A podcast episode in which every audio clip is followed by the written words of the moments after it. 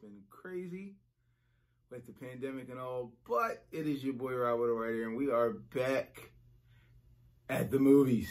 Yes, that's another Robo Rider review.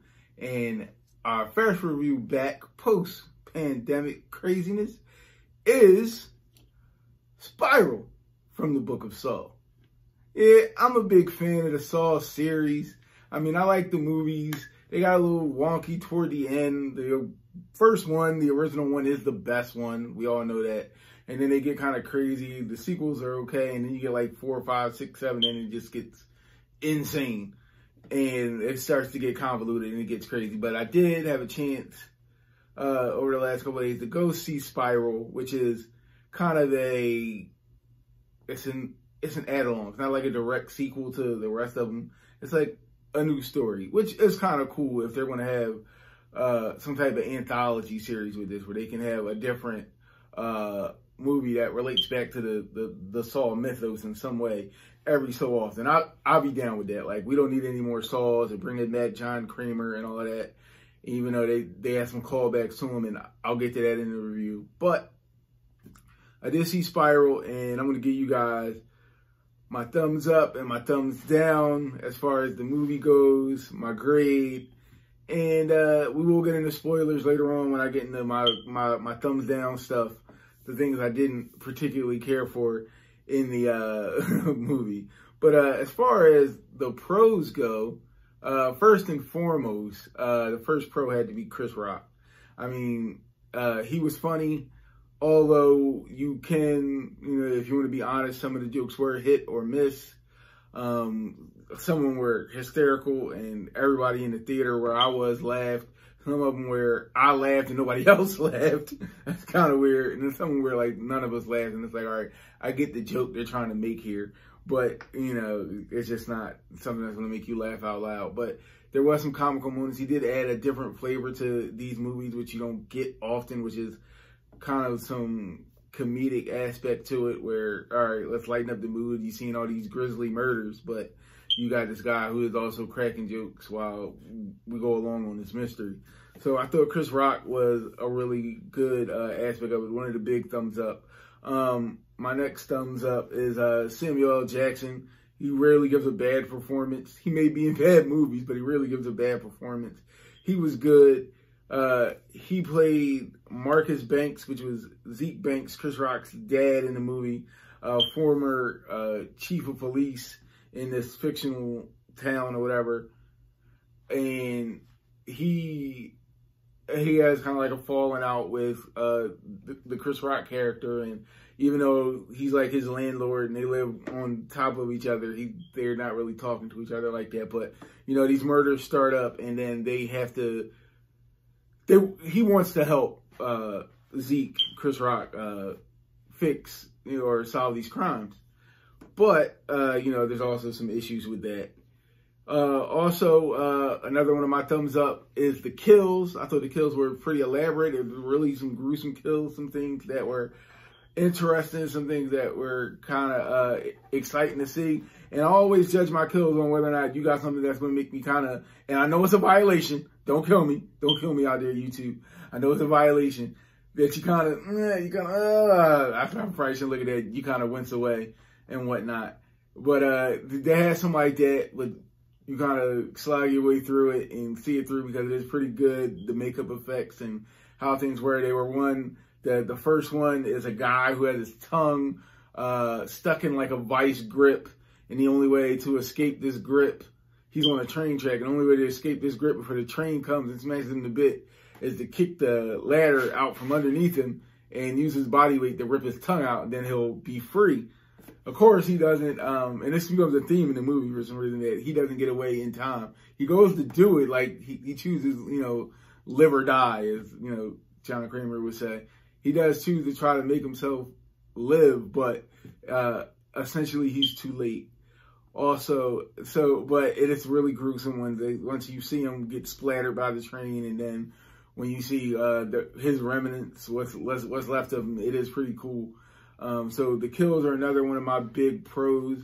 Uh, I love the Easter eggs too. That was one of the things I like. I love being able to watch a movie and catch something that other people might not have caught. Uh, and then you watch reviews and see who, who, who saw what. But I loved a lot of the Easter eggs. Um, you had callbacks to uh, Chris Rock's career. He made a mention in New Jack City when he was uh, pretending to uh, be a drug addict so he can get some evidence that would lead him to, you know, solve the the jigsaw like murders. So uh, that was cool. He said, um, "Look at this place. It's like New Jack City." In the reference to the way they were doing their drug thing was kind of like you know how they did it in the Carter in the movie New Jack City. Also, one thing I saw that a lot of you might have missed is that uh, there's a scene later on in the movie, and we'll, we'll get into that as far as like the plot goes and some of the contrivances and stuff that don't make no damn sense. But there's a scene that takes place in the cold case room in the bottom of the police precinct, and that cold case room has a safe on it, almost like a, a keypad combination safe, uh, door lock. And the door and the lock, it said, is made by Vincent and Jules. And if anybody knows their movies, Vincent and Jules are the two hitmen from Pulp Fiction, Jules of which was played by Samuel L. Jackson. So I thought that was pretty clever. I actually like that. I, I, thought that was clever. I like little things like that, little Easter eggs, little things that, you know, uh, can get you into uh, thinking about other movies, thinking about uh, how much time you know, like the director or the writers took, or even just the um, the set production and stuff like that. Just they're like, hey, we can throw this little thing in there. So I thought that was clean. So like I said, my big uh, thumbs up are Chris Rock. I thought he was funny. He kind of held the movie together. He kept it so you weren't like bored. There wasn't a point where like I got tired or wanted to fall asleep or anything like that. So kudos to Chris Rock for that. Uh, Samuel Jackson kills and like everything he does, the smart ass remarks, and he threw an MFer in there, you know, as he's known to do, and the kills. I like the kills a lot. Um, they were very gruesome. Like I said, I like the first one with the, the tongue thing. They had another one with, uh, a guy whose fingers were attached to like these pulley things. And this whole thing was he was in a tub of water with uh, copper wire hanging down. And if he, um, a live copper wire, and if he didn't use the machine to rip his fingers off, then the water rise, the water would rise, and then he would get electrocuted. And that was a good one. That was gruesome to see his, his fingers rip off. That was kind of cool. Uh, also, that scene in the in the damn uh, cold case room with the uh, captain of the police um, getting poured down on uh, with the uh, wax. That was kind of cool. Like that was kind of gruesome. Like, and then the fact that nobody really got away. Like it's it's a downer, but it is a part of these Saw movies that like a lot of times there's these traps that just are inescapable and they're made that way, or the fact that even though these people did choose to try to save their lives, they were just, damn, that slow. So I, I, I did like those things. Those are my thumbs up, but there are some thumbs down. Like the pacing in the movie, sometimes it did get slow, and you did have Chris Rock there to um, kind of liven it up with a joke here and there, or some type of comic relief, or some type of you know, his charisma and bringing a line, we're like, all right, I'm back into it. And then after that, then you can probably get another kill, and then the movie would keep going, and you're like, all right, I'm back interested. But the pacing, like, it was a movie that wasn't that long, but it seemed like it was longer because you did have spots where you had to fill it with Chris Rock trying to make jokes and be funny and kind of keep the movie going. So it made a movie that was maybe like an hour, 35, hour, 40 minutes, seemed like it was like two hours or so. So it seemed like you were there a minute. Uh, so my second thumbs down was the formulaic plot. Like if you watch enough of these Saw movies, you kind of saw what was happening. And this one I'll get into spoilers. So spoiler alert.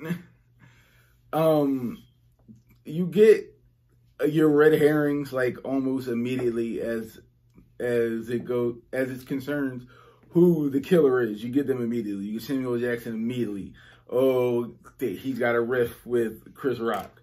Oh, he was the captain before and there was a lot of corruption. Uh, what's going on with that? Oh, he just went missing in the movie and nobody can find out where he is. We haven't seen him. Like, you get all of that.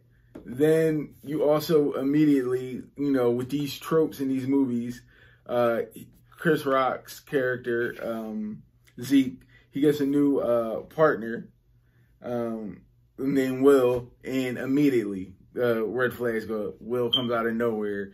Uh, he's kind of kind of being kind of shaky. He's doing shaky stuff. He's taking his Chris. He's taking uh, Zeke's phone and walking off with it and things like that. So you immediately suspect him. And then when they try to throw you off the um the trail of some of these red herrings, especially Will, uh, they don't do a really good job of it. Like they try to throw you off Will's case by having him uh, supposedly get killed and be another victim of Jigsaw. Although there's no actual, as what they've shown you before in the movie, which is like flashbacks of how the kill went down because the cops were just finding the bodies. And then they show a flashback of what the game was and how they got killed. They didn't show you any real flashback of Will being put in a game or anything like that. All they show you is a hand scraping a body, and then there you go. Uh, so and skinning the body, then they find a body that's skinned alive, and they just assume that it's uh, Detective Schenk. So there's that, and then at the end, when you know, lo and behold, it pops up, and again, spoiler alert, it is Detective Schenk who's the killer. And then when you put all the pieces together from the backstory, the fact that this whole thing started in the police department with the, the dirty cops because uh, Zeke, Chris Rock's character, he was a when he was a, a younger cop, he witnessed a cop kill somebody. He uh, told on that cop, ratted, so to speak, and that cop got put in jail. But lo and behold, that cop, that uh, victim's son was there present when this all happened, and from that moment on, apparently, he swore this vendetta. Although they say, like he he has a line in the movie where he's like, "I've been I've been waiting for this moment to work alongside you and be alongside you since I was 12 years old." Although the kid they show in the flashback looks well younger than 12 years old. That's neither here nor there. But then you start to put all the pieces together and you realize um, what uh, is going on and you know what happened and the whole story and all of that. Uh, the a lot of the stuff with again the red herrings. Not only did they not do a good job of like kind of putting them to the least side to where you got it out your mind who could have been what. They also gave a lot away in the trailer to my imagine like to me because you saw in the trailer if you saw the right trailer you saw um, Samuel Jackson hanging up like this. So there's no way, no matter how crazy this would have turned out or flipped or how whatever twist they would have had, where he would have been the killer. So you knew immediately, even though they're trying to push you that way, that that's not the case because you seen in the trailer him being in a trap. Like like you you you see that. So there, there, there's no way to think that's the case. At least they they intimate that. I'm not sure if they show him in the trap he's in, but I know there's a trailer where he's hanging up, or it could be that it's um the the, very last kill before Samuel Jackson and the finale and all that. There's uh, the guy that Chris Rock put away. They killed the the the guy's dad. He, and he's hanging up with the bag over his head. But if you don't know any better and you're watching the trailer, you may assume that that's uh, Samuel Jackson. Even then, if you're assuming that, then you're going into it thinking, all right, Samuel Jackson couldn't possibly be the killer or whatever. So I thought that was kind of poorly done. You don't really get a full mystery. You kind of you have your guys going into it. You think it might be, and then lo and behold, it is one of those guys. So um, there wasn't really much to that. Uh, and then there were certain parts of the plot that weren't necessarily necessary. Look at that. that. That whole line wasn't But there, there were parts of the plot that weren't necessary. Like there were flashbacks that kind of interspliced the movie and where the editing looked really bad because now you're editing the flashbacks. Number one, that our our main character Zeke could not have been a part of because they show you him leaving the room. So there's no way he would know what happened after he left the room. And then also some of them had pretty much nothing to do with what was going on or any semblance of uh, making the, the story any better. So it was like, why are we getting these flashbacks? Why do they keep cutting in and out of this? Uh, why are they doing these cuts like this? Like it, it really wasn't helping the movie. So that being told, you have my my my thumbs up about the movie. You got my things that gave I gave a thumbs down to. My overall grade of Spiral from the Book of Saw is a C plus. It's not quite a B minus, not quite a B type movie. It's a it's a high C movie where it's entertaining. Um, you'll enjoy it if you're into the Saw thing and you're into the Saw franchise. You'll enjoy it. If you like Chris Rock, you'll enjoy it. But if you're looking for an actual like complete film that's like this enthralling thriller and murder mystery, that's not what it's going to be. It's pretty poor in that area, but it is a good sit down, get your popcorn. You want to be entertained by something, and you're not going to want to fall asleep, and you want to see some crazy, gruesome kills and that shit type of thing. Then you are going to like it. I mean, it, it's simple as that. It it feeds those needs. So, again, my grade for Spiral is a C plus. I've been your boy Rob the Writer. Remember to like, comment, and subscribe to the channel. Let me know what movies you want to do. I'll also be doing classic movies on this show. Uh, some of our favorite movies, I'll do those as well, as well as whatever new movies I happen to see. To do a lot of the movies that are direct streaming, but also be going back to the movies that haven't. Since uh, this movie was the first movie I've been back in the theater for, for you know, since this whole pandemic thing started. So make sure you like, comment, subscribe, comment down below in the comment section any movie you like me to, to look at, review, what I give thumbs up to, what I give thumbs down to, and my grade. And remember, I will see you in